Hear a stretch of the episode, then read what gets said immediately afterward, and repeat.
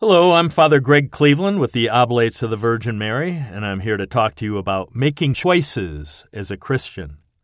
Decisions matter. Life is a matter of choices, and every choice you make in turn makes you. We all know how difficult it can be to make decisions, and sometimes we prefer not to make them. Fortunately, we're not alone in making our choices. God comes to our aid with His Holy Spirit and equips us in many ways so that we can do His will. Let's explore some of the principles and practices for discerning God's will. First of all, what do we mean by God's will?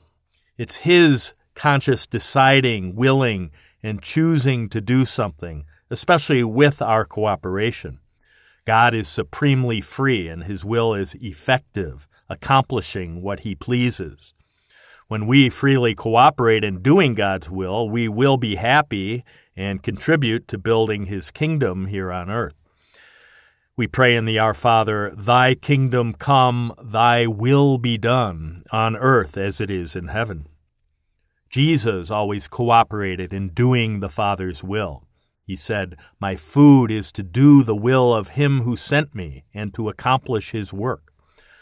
In his agony in the garden, he prayed, Father, if it is possible, let this cup pass from me, but not my will, but yours be done. Jesus' dying on the cross was the Father's will. Jesus chose it when he could have easily avoided it. God's will is certain and universal for us on two counts. First, he desires our salvation, as we hear in 1 Timothy 2, God our Savior, who desires all men to be saved and to come to the knowledge of the truth. Second, he desires our sanctification, our growing in holiness and love. We hear this in 1 Thessalonians. For this is the will of God, your sanctification. Every decision we make should be in keeping with these two goals. Beyond these universals, God wants us to use our minds and hearts to discern how to live according to His plan, which He reveals. The Lord already reveals His will for us in so many ways when we form our consciences on Scripture and the teaching authority of the Church.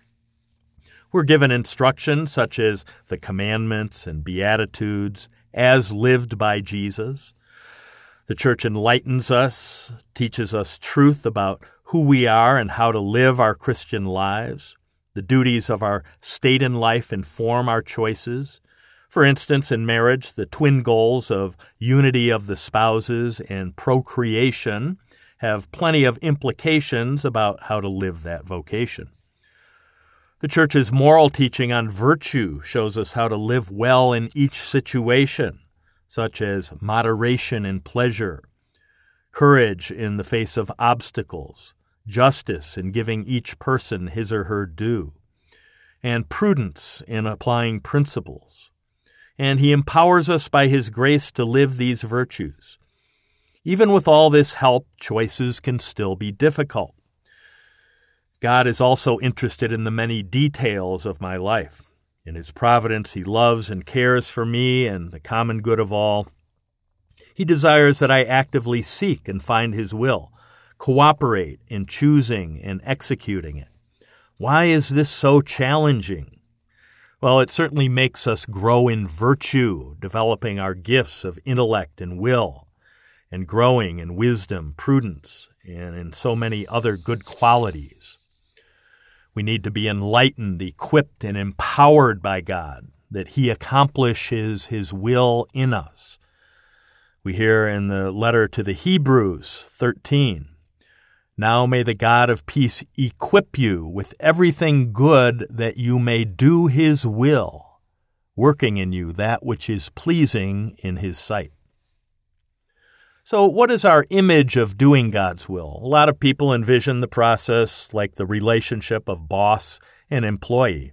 God, the boss, gives me orders on the job, like digging a hole or moving bricks, and I receive a reward or paycheck for doing it there's not much communication or relationship there. A better image is that of two spouses, maybe a husband and a wife. Both persons express their opinions and desires for expected outcomes. In my spousal relationship with the Lord, there is a loving dialogue in prayer between the Lord and me. I learn to see His point of view, and He sees mine.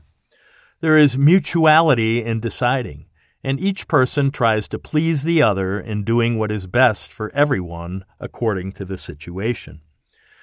In keeping with this image, my relationship with God is center stage, and the decisions flow from prayer Sometimes the Lord even manifests His will to us through our desires. Paul tells us in Philippians, it is God who, in His good will toward you, begets in you any measure of desire or achievement. In all of this, there's a foundation of trust and love for God. He has plans for us and desires our greater freedom in choosing those plans. Once we are held dear by God at peace in His embrace, we'll experience moments of clarity, some stronger than others, about what He has in store for us. Let's look at the example of a young woman named Catherine who had finished college and begun working. She was dating a young man and was also considering religious life. Months passed, and her search for God's will continued. One night she was driving home from work. Catherine describes what occurred that evening. The presence of Jesus palpably filled that white Ford Escort LX. It was like being in a room with someone you love but cannot see. Yet you can feel his eyes on you. He didn't say anything, he just looked at me. And his look, it was like when a guy looks at you not with lust, but with a desire that you be his girl. It's astounding to have God look at you like that both exhilarating and humbling because you know it's totally unmerited. To my surprise, I felt very much like when I had first fallen in love, except it was magnified a hundred times. A very direct dialogue ensued. I kept saying, What do you want? What do you want? The gist of his reply was, You can do whatever you please. You can get married. You can have the job of your choice but it would please me if you have me. I melted. He had asked a question and waited for an answer. He wouldn't force me. It was powerful, yet gentle persuasion. Never have I felt so free, yet at the same time, it seemed impossible that I should say no. I pulled into the parking lot and sat in my car, finally saying, Whatever, whatever you want, Lord. Then the presence that had surrounded me seemed to pierce through me and close around my heart. Catherine's decision came out of an awareness of God's gift of love and her relationship with God. The Lord showed deep reverence for her human freedom.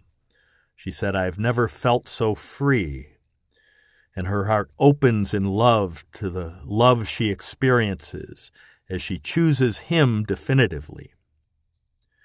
So, as you begin to discern your decisions, imagine the Lord as a loving friend, and imagine Him asking you what you desire. Also, ask Him what He thinks is best for you and for the freedom and courage to follow it.